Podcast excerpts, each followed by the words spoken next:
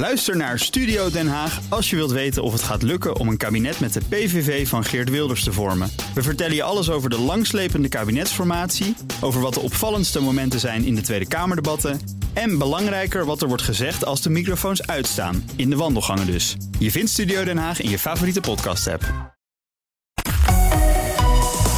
BNR Nieuwsradio. The Big Five. Art Rojakkers.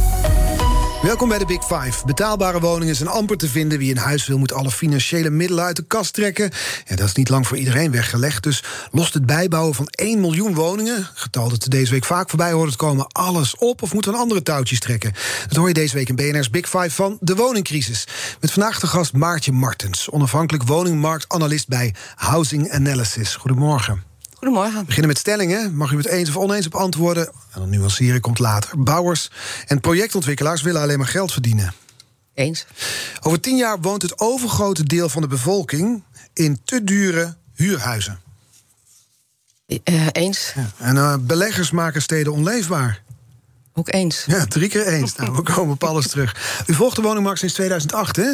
Nou, eigenlijk al sinds de jaren 80. Maar er is een groot gat uh, zit daartussen. En in 2008 heb ik het weer opgepakt omdat die woningcrisis, uh, nou ja, bekend, uh, de financiële crisis en de woningcrisis combineerde.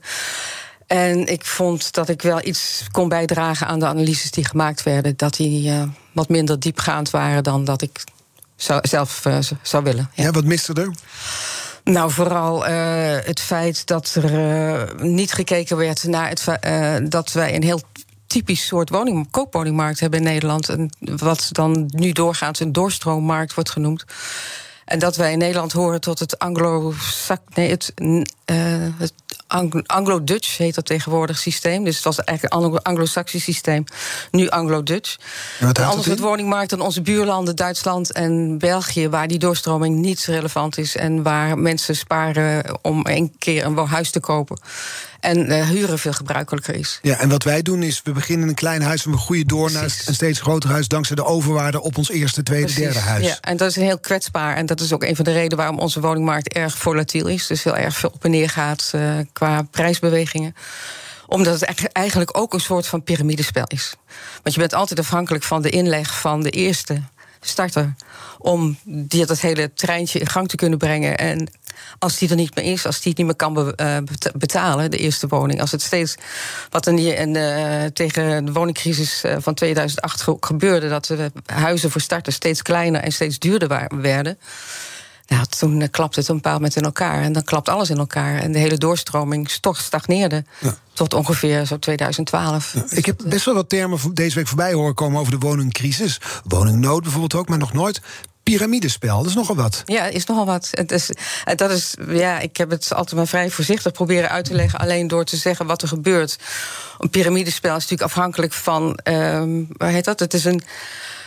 Uh, afhankelijk van de inleg van de eerste, waar de anderen dan van profiteren. En als dat stopt, dan uh, heeft iedereen uiteindelijk uh, daarvan te lijden. Tenzij, dat bleek ook in 2008, de, degenen die starten waren rond die periode, die hebben ongelooflijk lang moeten wachten voordat ze weer konden verhuizen.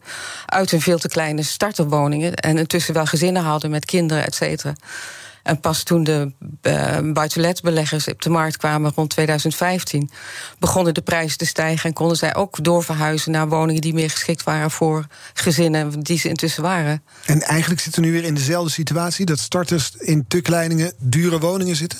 Um, nou, starters, nu, nu, is het wel anders, omdat starters uh, nu concurreren met buitenlet-investeerders. Wat zijn dat, buitenlet? Dat is, uh, zijn uh, beleggers die koopwoningen, dus die eigenlijk bedoeld zijn voor koopstarters, voor eigenaarbewoners, kopen om te verhuren. Ja, dat zijn, maar dat zijn particuliere beleggers, grote beleggers, alles bij elkaar. Dat is alles bij elkaar. En het is vooral begonnen met de kleine beleggers, de, nou ja, de ouders die voor de, hun kind, studerende kinderen, et cetera, begonnen. Ja, maar het wordt steeds meer een markt voor hele grote beleggers. Ja. ja. Ja, dus kopen om te huren is de dus vertaling ervan. Huren, ja. Ja, Sorry dat ik een Engels woord Nee, ja, er zijn uh, verschillende termen natuurlijk. In 2008 zaten we inderdaad in die economische crisis. Had een enorme impact op de woningmarkt. Nu hebben we een coronacrisis. Zou je ook denken dat de woningmarkt daaronder leidt. Maar iedere maand worden weer records gebroken. Verbaast u dat? Um, nou, in eerste instantie verbaasde me dat verschrikkelijk. Omdat ik had, nou ja, wat, ik, wat je net zei, een jaar geleden, twee jaar geleden Ik heb uh, ook nog wat weddenschappen verloren op dit gebied. Van ik dacht, die huizenprijzen gaan echt wel dalen, maar dat gebeurde niet. Maar de Veel reden. mee verloren met die weddenschappen? Nee, wat zeg je? Veel mee verloren met die weddenschappen? Nou, een goede fles wijn. Te doen. dat is te doen. Ja. Uh, het moet altijd leuk blijven natuurlijk. Ja. Um, maar, maar, als zelfs een onderzoek als, als u sinds 2008 weer diepgaand bezig met de woningmarkt weddenschappenverlies, betekent dat dus hoe? Dat geeft aan hoe onvoorspelbaar die markt ja. is. Nou ja, ik, ik, was niet de enige. Ook uh, analisten van de Rabo, uh, ABN AMRO, et cetera, die hadden ook gedacht dat gaat wel nog omlaag die huizenprijzen, maar dat is niet gebeurd. Wat is de verklaring dat die prijzen maar blijven stijgen? De, de, muur van geld heet dat dan. Dus dat er de muur van geld. De muur van geld. Dat is een soort uit. Dat is een, een begrip ook in de financiële wereld van. Door uh, die reddingsoperaties van overheden, van centrale banken, uh, et cetera, die gewoon de markt inkomen stromen.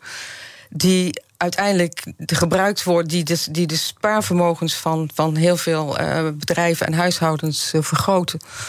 En zoeken naar investeringen die renderen. En de woningmarkt is een van de weinige investeringen waar men toch verwacht dat er nog enige zekerheid is dat dat uh, blijft renderen. -hmm. En is die zekerheid er ook? Vraag ik dan aan de onafhankelijk onderzoeker. Uh, nou, die zekerheid is natuurlijk nooit. Het is, uh, je, je ziet, wat je ook ziet gebeuren, is dat bijvoorbeeld in Amsterdam. Uh, je ziet het uit, uitbreiden naar de rest van Nederland. Het is een, rendement. Naarmate de prijzen stijgen van de, de aankoopprijzen, de koopprijzen van huizen stijgen, wordt het rendement natuurlijk kleiner, omdat de huurprijzen niet zo snel kunnen stijgen als de koopprijzen. Mm. Dus dat rendement wordt kleiner. En dat betekent dat heel veel beleggers nu op zoek zijn naar uh, betaal, nou ja, het middensegment, zeg maar, uh, uh, woningen of goedkoper als dat nog überhaupt bestaat. Uh, in het hele land. In, uh, in uh, weet dat, tot Hoek van Holland, Bergen op Zoom, de Achterhoek, weet ik veel, overal. En straks in Arnhem ook overspannen woningmarkt, bij wijze van Overal, spreken. al deze de plaatsen hebben nu ook erg veel last van beleggers. Die, het is natuurlijk een vicieuze cirkel. Naarmate de koopstarters minder woningen kunnen kopen, komt er meer vraag naar huurwoningen. En is er meer ruimte voor beleggers om huurwoningen aan te bieden. Ja. En nou ja, met de toestroom van studenten, eh, dadelijk misschien weer experts, et cetera, dat eh, draagt dat daar ook uh, aan toe aan bij. Ja. Ja. Als u dat dan van buitenaf bekijkt, wat zijn dan volgens u de belangrijkste rode vlaggen, de belangrijkste signalen dat we echt in een woningcrisis zitten? Nou, het belangrijkste signaal is natuurlijk het enorme tekort aan betaalbare woningen. Want wat er gebeurd is, is dat door het beleid dat gevoerd is in de afgelopen tijd door onze overheden. Uh, de, uh, dat de ruimte gecreëerd is om de, dat wat nog betaalbaar was, uh, steeds duurder te, te kunnen laten verkopen. De verkoop van sociale huurwoningen is een van de redenen. De WOZ-bepaling in de huurprijs voor sociale huur, waardoor ze heel veel sociale huurwoningen in binnensteden boven de huurprijsgrenzen uitkomen en ook in, de in het geliberaliseerde gebied komen. Uh, het feit dat het, uh, de korte termijn huurcontracten, de, nou, zo zijn er nog een aantal maatregelen die het ook mogelijk hebben gemaakt voor particuliere verhuurders om uh, gewoon boven het gereguleerde segment huurprijzen te vragen die, die, ze, die ze kunnen vragen zonder dat er enige regulering op is. Dus geen huurprijscommissie. Er is, uh, er is gewoon heel weinig regulering in de particuliere huursector. Nou, eerder deze week was Kees Diepeveen te gast, wethouder wonen in Utrecht. Hij zei: Het is veel te veel een markt, die woningmarkt. Er is veel te weinig regulering. Tegelijkertijd was hier ook Onno Hoes van de NVM, de Vereniging van Makelaars en Taxateurs. Die zei: nou, Er is helemaal geen woningmarkt in Nederland. Het is juist veel te veel gereguleerd. Was het maar een markt, dan was het er veel meer een oplossing geweest. Ja. Twee uitersten. Nou ja, ik bedoel, het is natuurlijk de definitie van markt is uh, bij, duidelijk, bij beide verschillend. De ene is, kijkt duidelijk, is een VVD'er en kijkt duidelijk naar alleen de koopwoningmarkt. Die is, nou ja, die enigszins gereguleerd in de zin van dat sinds, met name sinds de crisis van 2008 de centrale bank via, of de overheid via de centrale bank, of omgekeerd, uh, behoorlijke grenzen stelt aan de loan-to-value die uh, gevraagd mag worden bij verkopen, wat voor soort hypotheken, hoeveel aflossingsvrij, hoeveel et cetera. Dus er zijn uh, heel veel regulering, maar er is ook heel veel ruimte, omdat de nationale hypotheekgarantie bijvoorbeeld behoorlijk ruim is. dus de, de garantie aan banken en ook mensen die een woning kopen. Dus er is ook heel veel ruimte die, die reguleert, maar ook ondersteunt. Dus in die zin, ja. Nou, beide, hebben dat, dat, beide hebben het over hetzelfde probleem, die woningcrisis, maar dan totaal verschillende standpunten. Ja, maar de particuliere huursector is volledig niet gereguleerd. Die is totaal vrij. is de, de sociale huursector is gereguleerd. De koopsector heeft ook enigszins nog beperkingen. Al zijn er verschrikkelijk veel mogelijkheden om de vermogenswinsten erop te halen. die verder niet belast worden. En daar zou ook best nog wel eens wat aan kunnen gebeuren.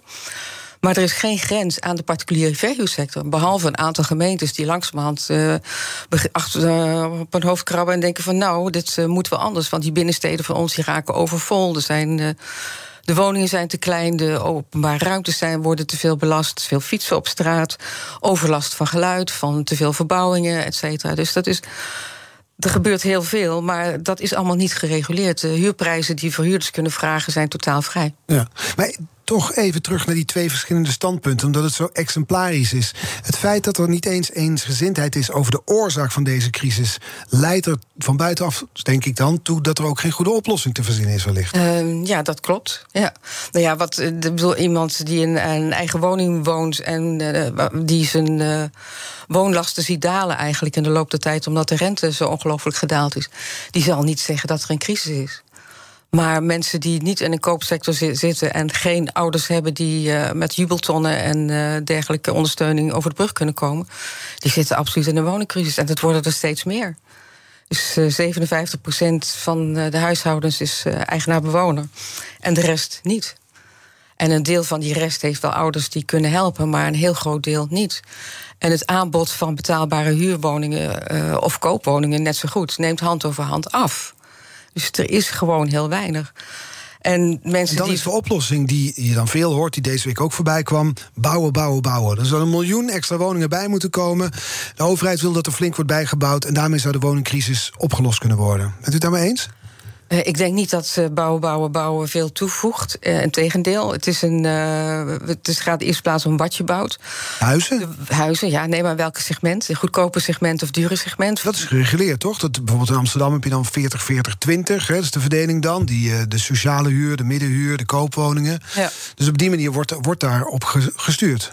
Nee, dat klopt. Daar wordt op gestuurd. Het verschilt per gemeente. Maar daar stagneert het ook op, op die verdeling omdat projectontwikkelaars die die gronden al in handen hebben, al een bepaald beeld hebben van de opbrengst. En die is gerelateerd aan andere verdeling. En die zullen dat, kunnen, zullen dat blijven onderhandelen. Het, het klinkt vrij maar, logisch, toch? Er zijn te weinig woningen, dus moeten er woningen bijgebouwd worden. Het probleem is denk ik niet per se dat er te weinig woningen zijn. Het probleem is dat er te weinig betaalbare woningen zijn. Dat is uh, het eerste. Het bouwen, bouwen, uh, dat zal uh, op korte termijn niet zoveel opleveren. Want op korte termijn zal er nog niet zo heel veel gebouwd kunnen worden. Bovendien is de woningmarkt een voorraadmarkt. Het is een markt waar als je bijbouwt hooguit 1, 2 procent van de woningvoorraad wordt aan de woningvoorraad wordt toegevoegd. Dus de prijsvorming op de woningmarkt heeft niets te maken met wat je bouwt, maar is een heel ander mechanisme. Dat heeft te maken op transacties die plaatsvinden op de bestaande woningmarkt. Maar als er wordt bijgebouwd, wordt er maar 1 à 2 procent aan de woningvoorraad toegevoegd? Ja. Dat begrijp ik niet. Nou, we hebben 8 miljoen woningen. Als je, heet dat, 8000 woningen, 88.000 woningen bijbouwt, dan is dat maar een heel klein percentage van de woningvoorraad. Ja, maar nu wordt er gezegd, we moeten een miljoen bijbouwen. 1 miljoen. Ja, over een lange periode. Ik heb het over per jaar, wat je per jaar uh, toevoegt. Ja, ja, nee, zeker. Ja, ik. Uh, de, de, de, berekeningen lopen uiteen. Er zijn natuurlijk heel veel factoren die daar een rol in spelen. Een van de factoren is natuurlijk ook een demografische dat factor die daar continu ook naar voren wordt gehaald. Um, en de gezinsverdunning, et cetera. En het feit dat er uit het buitenland steeds meer uh, arbeidsmigranten en expats deze kant op komen, studenten, uh, et cetera. Daarvan wordt ook gezegd dat is ook beleid. Ik bedoel, als je het uh, als je wil zeggen van nou, we hebben in Nederland ook voldoende werknemers die dat werk kunnen doen, waar betalen we hun niet meer uh, voor de arbeidsmigranten. Ja, en zo is het meer dan alleen die simpele oplossing. Het is meer dan alleen een simpele oplossing, precies. The Big Five. Art Rojakkers. Deze week vijf kopstukken over de woningcrisis... met vandaag de gast Maartje Martens... onafhankelijk woningmarktanalist bij Housing Analysis. U zei al, betaalbare woningen, daar zit het probleem. Hè? Laten we het daar eens over hebben. Want de, de prijzen zijn ook het afgelopen kwartaal weer enorm gestegen. Uh, potentiële kopers moeten een enorme zak met veel eigen geld meenemen... om überhaupt een huis te kunnen bemachtigen. Belangrijkste prijsopdrijver, die beleggers? Ja, Volgens mij wel. Die verpesten de In ieder geval de concurrentie tussen beleggers en, uh, en, uh, en woningeigenaar. En dat is natuurlijk ook in een markt die, uh, hoe heet dat? die een doorstroommarkt is. Mm -hmm. Die beleggers zitten vooral in de goedkope segmenten en nu ook langzamerhand steeds meer in de middensegmenten. Bewegen zich ook op de nieuwbouw trouwens. Er zijn nu ook voorbeelden van uh, dat woningen die gepland worden om te bouwen voor uh, kopers in de midden, middensegment, zeg 3,5, 4 ton. Die weggekocht worden door beleggers. Wie zijn die beleggers? Um, wie zijn die beleggers? Ja, dat is natuurlijk verschillend per keer. Maar het zijn uh, vaak niet goed te achterhalen wie dat zijn. Je hebt. Uh, zijn het buitenlandse partijen, hoor je vaak, vaak over? Of zijn het, gewoon, zijn het particulieren die denken... ik koop er een huis of tweede huis bij... want dan haal ik wat rendement in plaats van op mijn spaargeld... waar dat niet zo is? Ik denk dat mensen die plukken huizen kopen van... zeg 14 tot uh, nog meer, uh, ik, ik, noem maar wat... Die, dat zijn geen kleine particulieren, dat zijn grote beleggers. En veel grote beleggers doen dat ook weer... in opdracht van bijvoorbeeld pensioenfondsen... Mm -hmm die uh, een zeker rendement zoeken in, uh, in een woningverhuur. En dat wordt ook gegarandeerd in Nederland, omdat uh, deze overheid garandeert dat de huur uh, jaarlijks uh, verhoogd wordt met uh, inflatie plus een bepaald percentage. Gisteren was hier de CEO van Amvest te gast. Ja. Die, die zei beleggen dus ook in woningen. Ze bouwen ook woningen. Dat doen ze voor pensioenfondsen. Ja. Zij zeiden ja, maar wij zijn, wij zijn niet op zoek naar winstmaximalisatie. Wij zijn op zoek naar langdurig rendement. Klopt. Dus wij zijn juist verantwoordelijke beleggers. Ja. Nee, dat is, dat is ook hartstikke goed dat dat gebeurt en dat het ook zo is. Maar ook, ook zij ook. zitten in die hele red race van. van het, nou ja, weet, laat ik het zo zeggen. De beleggers die bewegen zich op twee markten. Dus dat is de bestaande woningmarkt. Dus het opkopen van uh, nou ja, op veilingen of van woningcoöperaties van hele grote complexe woningen. Of, of de particuliere. Uh, koopmarkt van individuele uh, pandjes die interessant zijn voor een, uh, een belegger, en vaak ook voor grotere beleggers. Mm -hmm bijvoorbeeld Black, uh, Blackstone is bekend. Die heeft ja. gewoon wat mensen hier uitstaan die gewoon zoeken naar opportunities en die dat dan ook weer doorverkopen. Dus dan denk je als uh, kadaster van goh, het zijn alleen maar kleine beleggertjes die uh, de woning op voorraad opkopen, maar het zijn ook vaak opkopers voor grotere. Dus dat is, het is gewoon heel moeilijk te zien wie erachter zit. De eerste koper is niet per se degene die ook het um, in bezit houdt. En het misschien uh, wel koopt en uh, dat, een appartement splitst en dan weer doorverkoopt. Of weet je, het is, het is, het is allerlei soorten van beleggers zijn er gaan. Maar waar Amvest bijvoorbeeld op zit, dus. is heel onderzichtig. Maar waar Amvest op zit, is natuurlijk op de nieuwbouw. Ja. En dat is natuurlijk terecht. Dat moet ook. Dat, uh, dat is ook dat je daar dat wil uh, garanderen voor pensioenfondsen, et cetera. Ja. Maar, zij zitten ook in die red race van die grondprijzen die zijn dusdanig hoog dat zij alleen dat zij ook langzamerhand richting gedwongen worden naar steeds duurdere huursegmenten. Omdat anders geen rendement, genoeg rendement te halen ja. is. Nou zei je net over die beleggers, want ze krijgen nu de zwarte piet, zeg maar. Ze worden gezien als veroorzaker van deze crisis. Vlak na de vorige crisis, zei u in een bijzin, waren ze juist belangrijk om de woningmarkt weer op gang te brengen. Ja. Hoe zat dat destijds? Nou, in, omdat zij. Uh, nou, de woningmarkt zat natuurlijk gigantisch vast. En, na 2008, de doorstroming stagneerde, om de prijzen daalden, et cetera. Dat heeft met elkaar te maken.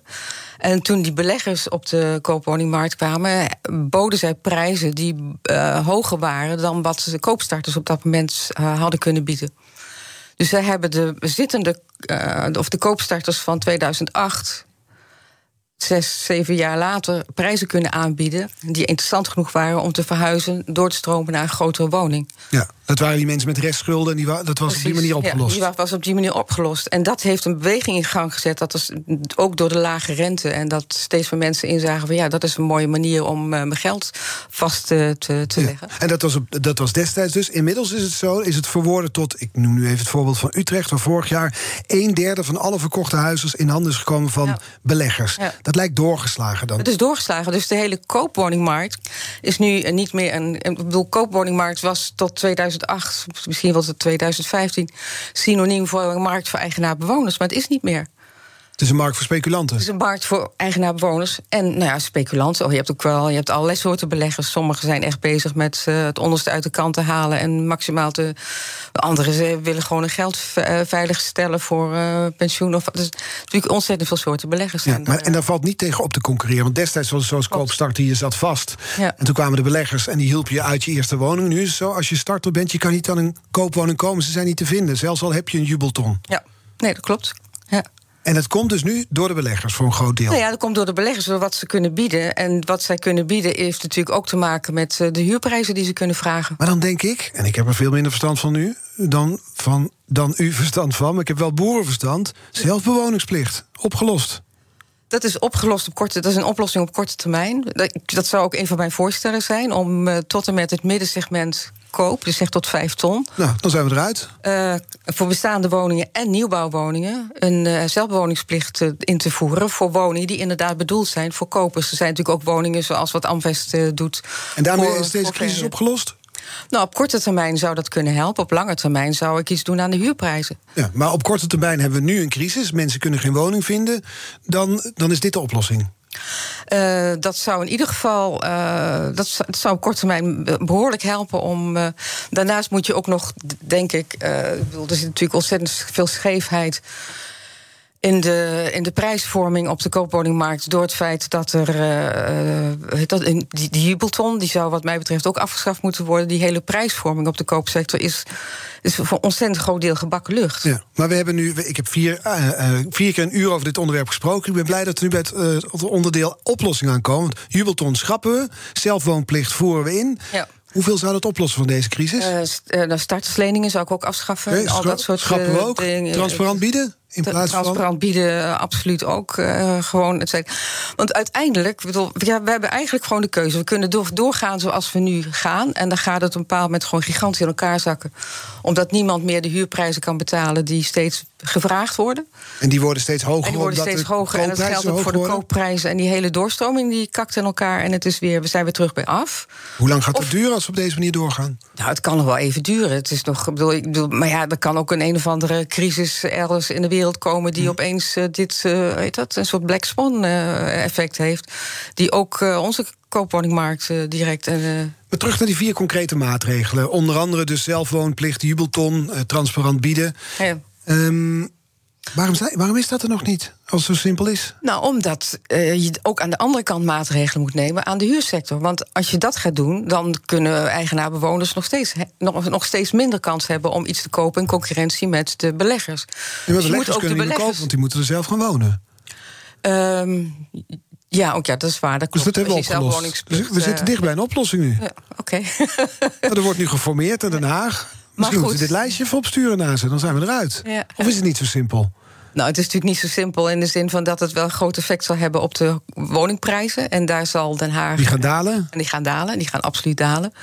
Het zal ook effect hebben op uh, de, de, heet dat, de beleggers. Die, uh, er zitten zoveel belangen intussen van grote beleggers echt corporate uh, beleggers die ook uh, politiek uh, behoorlijke lobby op gang hebben in Den Haag. Kunnen ze betalen dankzij die hoge huurprijzen? Die precies, die zullen zeggen van en, en we konden dit toch allemaal doen, et cetera, en waarom nu niet? Dus dat is ja. ja. En het probleem is waarschijnlijk ook dat die zo'n zelfwoningsplicht of zelfwoonplicht alleen kan ingevoerd worden van transacties die nog moeten plaatsvinden, of kan het ook Terugwerkende, terugwerkende kracht. zal niet kunnen. Nee, dat zal, uh, dus dan gaat het langzaam. Ja.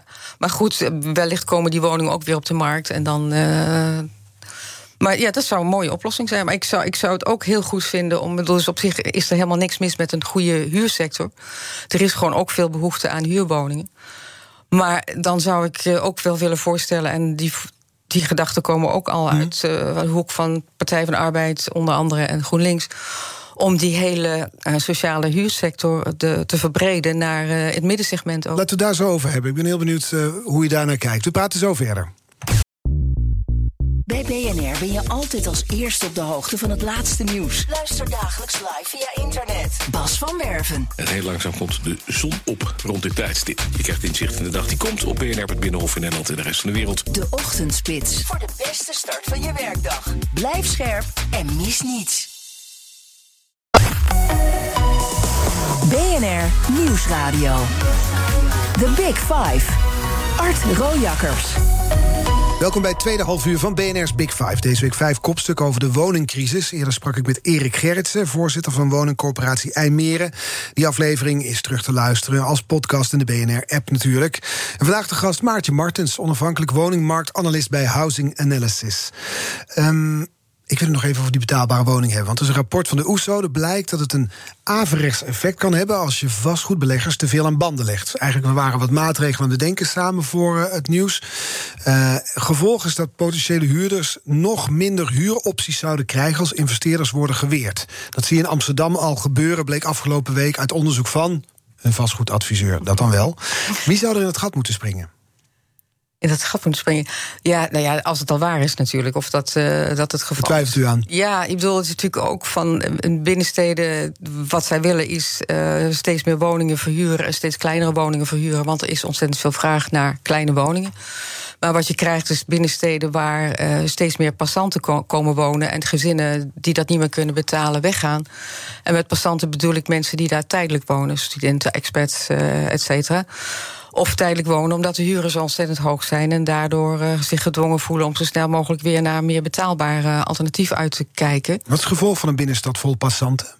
Dat, het, uh, ja, dat mensen zich niet gebonden voelen aan de stad. Dat het uh, rommelig wordt, dat het ongezellig wordt. Dat het, uh, nou ja, wat altijd zo leuk gevonden wordt aan een stad als Amsterdam: van je kent elkaar en je spreekt elkaar aan en het is volks. En het is, maar ook niet alleen. Dus ook die, je hebt je vaste plek voor een kopje koffie of de markt waar je naartoe gaat, et cetera. Het is ja, dat anoniem uh, wordt het. En het is, je leeft er voor jezelf en niet uh, met z'n allen. Ja, waar, leidt dat toe? Als, als we dat, dit scenario's, dit pad blijven bewandelen. Dus zo'n zo zo'n binnenstad vol passanten die in steeds kleinere, duurdere woningen zitten. Op wat voor doemscenario moeten we ons voorbereiden als de overheid niet ingrijpt? Ja, hopelijk keert er wel het schip en gaat het de goede kant op. Maar het is, en zullen de, de huurprijzen dalen en et cetera.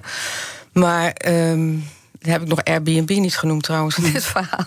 Speelt ook nog een rol. Ja, speelt ook nog een rol. Dat gaat, uh, dat gaat natuurlijk ook uh, binnenkort weer gebeuren. Ik las ergens dat u het had dat u waarschuwde voor 19e eeuwse toestanden in de binnensteden. Ik vroeg me af wat u daarmee bedoelt.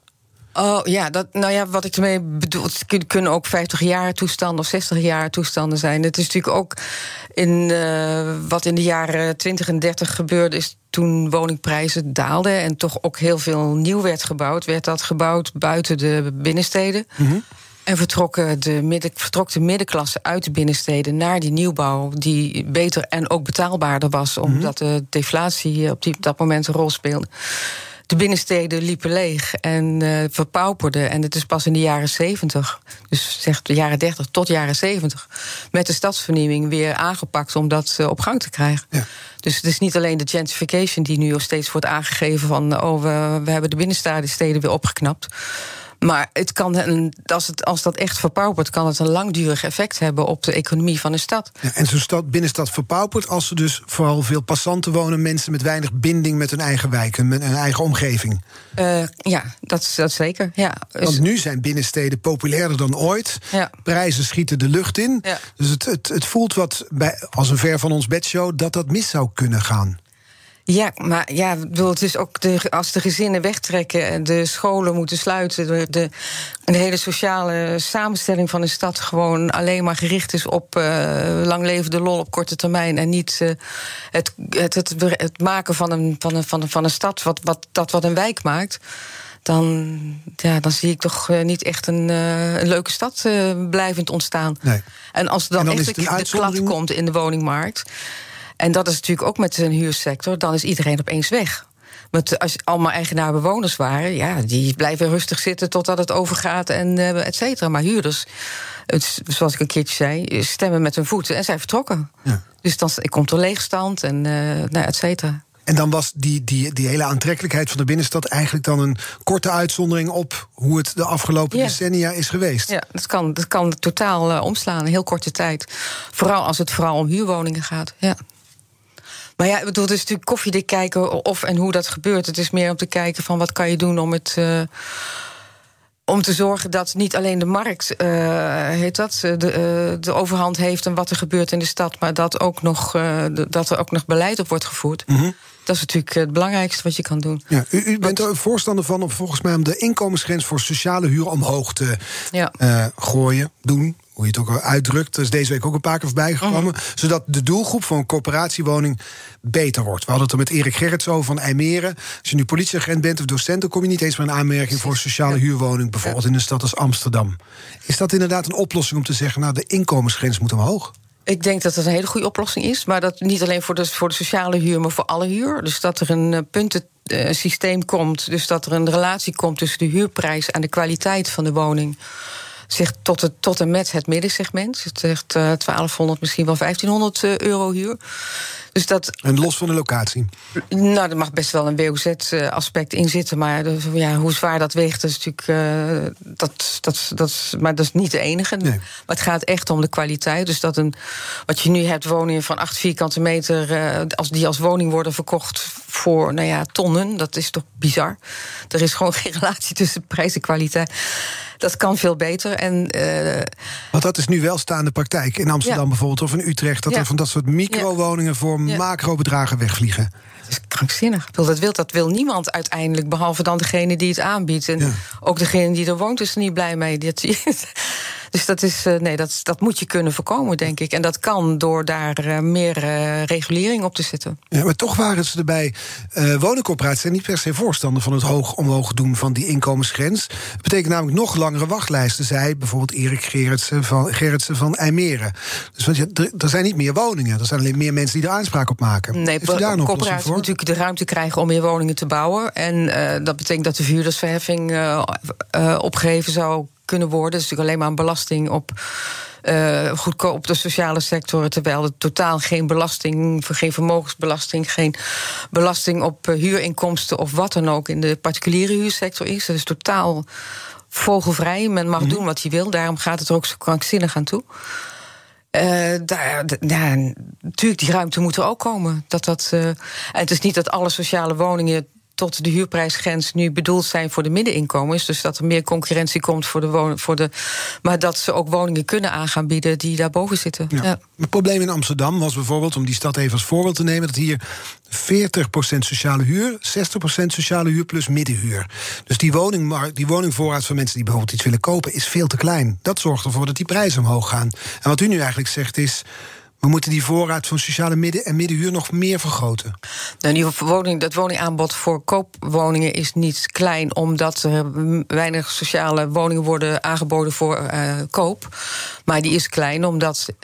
Eh, heel veel eh, betaalbare koopwoningen in de particuliere sector, dus gewoon in- op de koop door de, weet dat, de NVM, et cetera, worden ge- opgekocht door eh, beleggers. Het is echt die beleggers, dat Het is zijn die beleggers die het ertussen Het zitten. heeft niets Ja. met die sociale heeft huurwoningen niks met te maken. sociale huurwoning te maken. Nee. Dus de oplossing zit hem toch echt in het, die, die vrije huursector om daar meer regulering Ja. aan te brengen. Ja.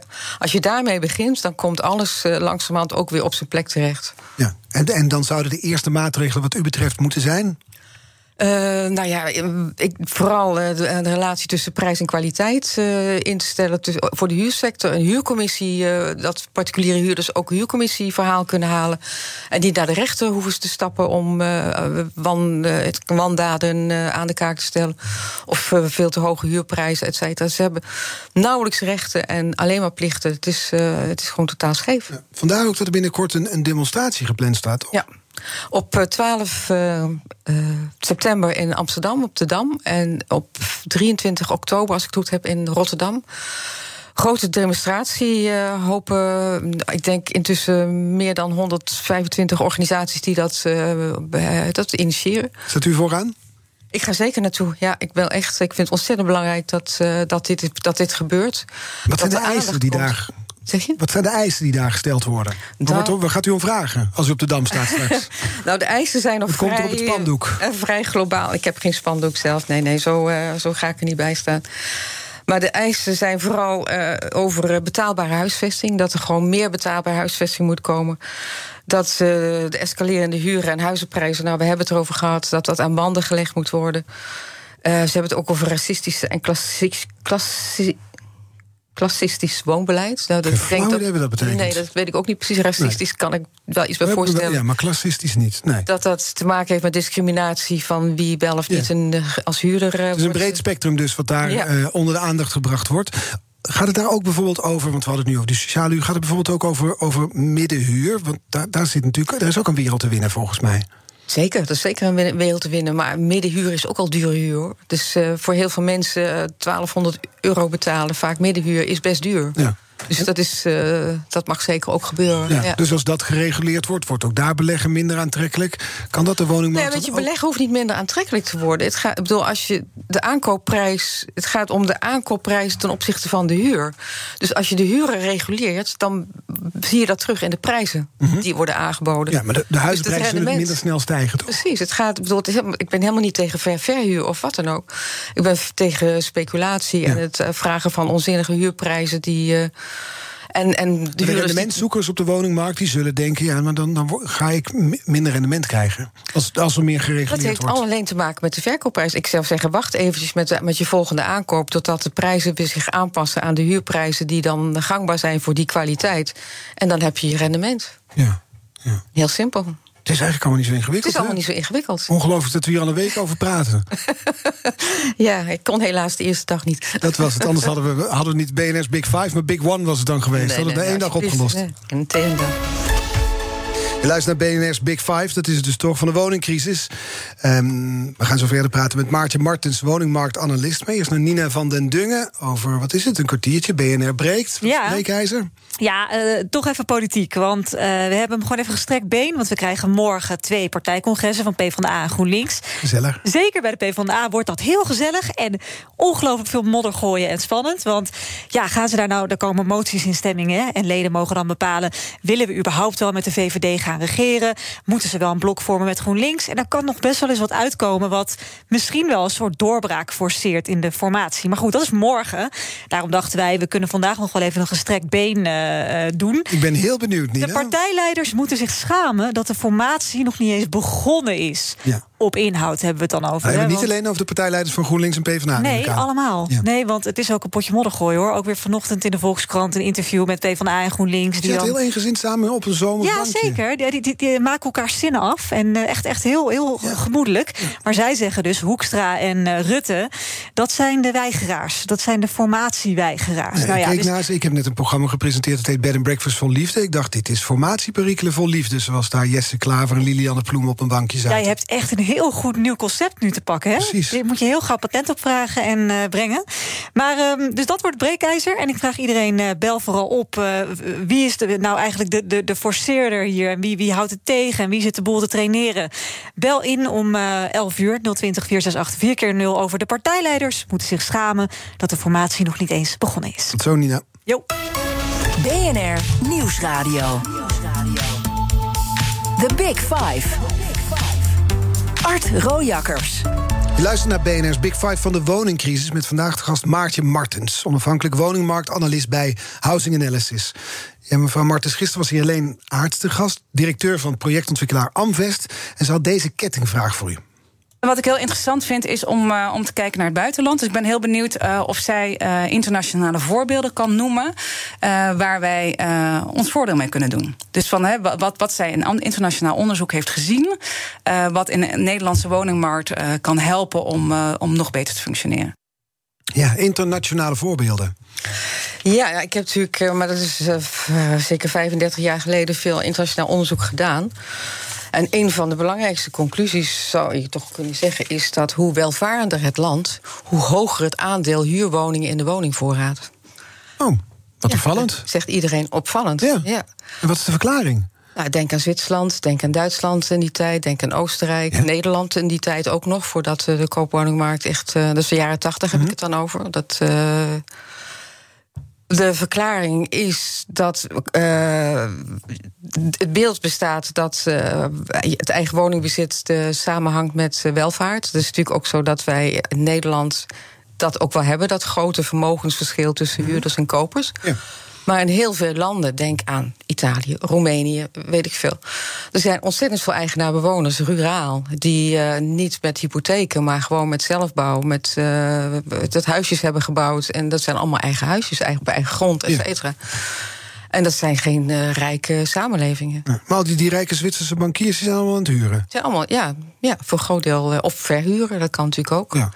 Maar uh, Zwitserland is uh, het land, geloof ik, met het grootste aandeel uh, huurwoningen in, in de wereld. Dus dat is op zich wel een interessant feit. Ja, en u had het eerder dit uur over dat bij ons hier hebben we het over een wooncarrière. Dus je begint in een klein, of klein in een startershuis. In de koopsector. En in de ja. koopsector. En dan groei je steeds door aan de hand van je overwaarde naar een nieuw huis en een nieuw huis.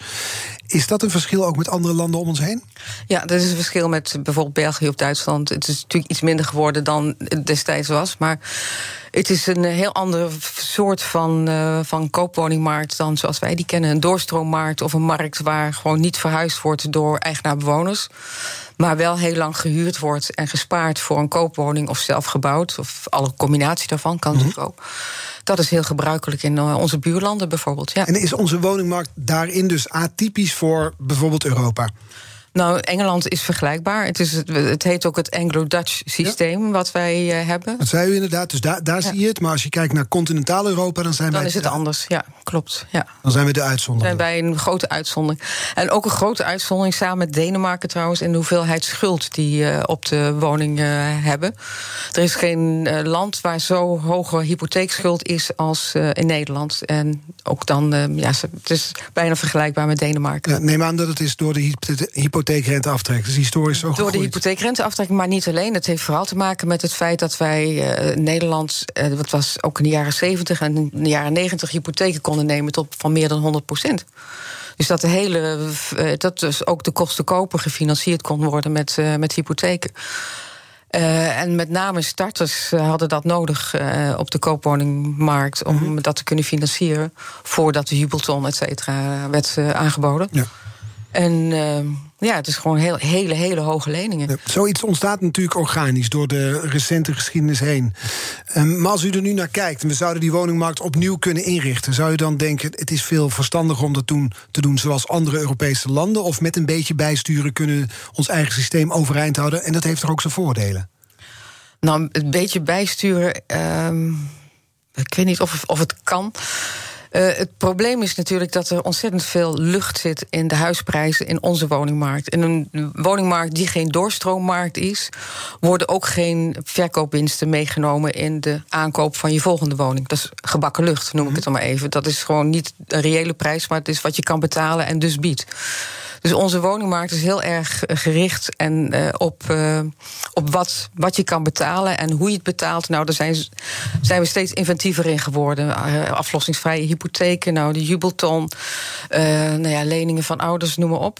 wat, wat, wat er nu allemaal bijgekomen is. En wil je dat veranderen? Dat betekent dat de woningprijzen behoorlijk zullen dalen. Dus dat is, dat is gewoon zo. Dus dan, dan, wat, betekent, wat betekent behoorlijk? Waar hebben we het over? Is dat ja, een inschatting een, van ton, te maken? Een jubelton is een jubelton, is een ton. Dus die zijn we sowieso kwijt? Die sowieso kwijt. Ik bedoel, de verkoopwinsten die je dan realiseert... dat gaat, som, dat gaat ook om ver 50.000 uh, of meer, weet je. Dat is mm -hmm. gigantische bedragen. Het is, we zitten echt in een woningmarkt waarbij wij... En dat gaat dus pijn doen, want er gaan dus het gaat ontzettend veel pijn doen. tientallen procenten van woningprijzen af. Ja, en je kan erop wachten tot het helemaal verkeerd gaat. En je kan er nu proberen toch door op te houden met al die ongelooflijke subsidies en uh, doorstroom, uh, heet dat? Ba woningen bouwen voor doorstromers. Dat is natuurlijk ook net zoiets. Dat is leuk voor de projectontwikkelaars, omdat ze dan maximale grondopbrengst hebben. Tenminste, ja, dat is dan wat idee. En uh, ja. Maar voor, uiteindelijk is het allemaal gebakken lucht. Ja. En uiteindelijk gaat het, ooit gaat het eruit. Ja, maar de, de, de, de vraag is natuurlijk wanneer. Want we hadden het al eerder over ja. de coronacrisis. Toen bent u al wat flessen wijn verloren met weddenschappen. Dus het moet een keer gaan gebeuren. Het gaat een keer klappen, zal ik ja. maar zeggen. Maar, maar wanneer dat is. Wijn, bier. Ja, nee, maar wanneer het is, is dus niet te zeggen. Ik wil best een weddenschap met nee, u maken. Nee, nee, maar of dat binnen, niet. Dat is niet te zeggen of dat binnen nu in drie jaar, vijf jaar of tien jaar is. Nee, dat is natuurlijk absoluut niet Er is zoveel gebleken dat uh, sinds 2008 er zoveel flexibiliteit en zoveel geld. Uh, de markt instroomt. Dat, dat centrale, het beleid van centrale banken. Ja, wat, wat, wat hebben wij daar als Nederland over te zeggen, et cetera? Wat, en wat beleggers daarmee doen. En uh, de, ja, de, de vermogensbeheerders van pensioenfondsen, ja. wat die allemaal, wat, waar, waar die allemaal naartoe stromen en wat, wat voor belangen zij uitzetten in, nu in de, in de huursector. Het is gewoon, ik, ja, ik vind het ook een beetje heel groot om voor mezelf te zeggen van nou, dat, dat gaat die kant op. Nee. Dat is moeilijk. Wat u wel zei is, het, het gaat sowieso pijn doen. Dan kun je beter, je kan op de korte termijn ingrijpen... en dan, dan verzacht je de pijn enigszins. Dan- Of je laat het echt uit de hand lopen. Ja. Er wordt nu geformeerd in Den Haag. Tenminste, er wordt een poging toegedaan. Ze gaan het er zo over hebben bij Ja. BNR Breekt. Wat zou er nou, wat u betreft, voor een nieuw kabinet... bovenaan het lijstje moeten staan... in het aanpakken van deze woningcrisis? Reguleren van de particuliere huursector. Hoe realistisch is dat dat ook echt gaat gebeuren? Eh, niet, niet. Nee, het is echt. eh, de lobby is enorm. En eh, de. Nee, dat denk ik niet. Nee. En ja, het tweede is natuurlijk het meer ruimte geven aan de sociale huursector. Dus qua het opheffen van verhuurdersheffing. zorgen dat de sociale sector meer woningen kan gaan aanbieden, meer kan gaan bouwen. Meer dat financiële power krijgt om dat ook te doen. Dat gaat er toch wel af, die verhuurheffing dan? Dat, dat, is, dat, die kans is er wel. Maar het is natuurlijk het miljarden subsidie. Eh, Zelfwoonplicht, gaat dat verdwijnen? Met zo'n nieuw Ehm, kabinet? De zelfwoonplicht, ja, die mag, eh, die mag Die moet erbij, die moet erbij, ja. Ja, ik Dat, zeg het eh, verkeerd. Ja, maar dat zal zijn zoals dat nu ook altijd is voor zeer bepaalde wijken, voor zeer bepaalde groepen, voor zeer bepaalde. En elke gemeente die dat dan weer op een andere manier mag gaan oplossen. Maar ik verwacht niet meteen dat er een landelijk beleid hierop komt. Maar Ja. het, is, het zou wel mooi zijn als het was. Ja. U vertelde aan het begin van het gesprek dat beleggers ons dus jaren geleden uit die woningcrisis eh, hebben gehaald. Daar hadden we het later ook over. Aan wie nu de eer? Wie gaat ons er nu uithalen? Wie ons uit de woningcrisis gaat halen? Nou, misschien deze demonstranten die, eh, die 12 eh, september. De, wie gaat ons uit de woningcrisis? We moeten het zelf doen, bedoelt u? Nou ja, weet je, ik denk wat je ook zei: van er is nog steeds niet een goede analyse van wat het probleem eigenlijk is. Het, het verschil. Dus er moet dus echt een hele goede discussie gevoerd gaan worden over wat is nu echt het probleem en hoe kan het goed worden opgelost. Wat zijn de meest effectieve eisen en wat los je daarmee op? Ik doe, ik, ik doe een voorzet en ik, het is ook niet eh, alles zaligmakend.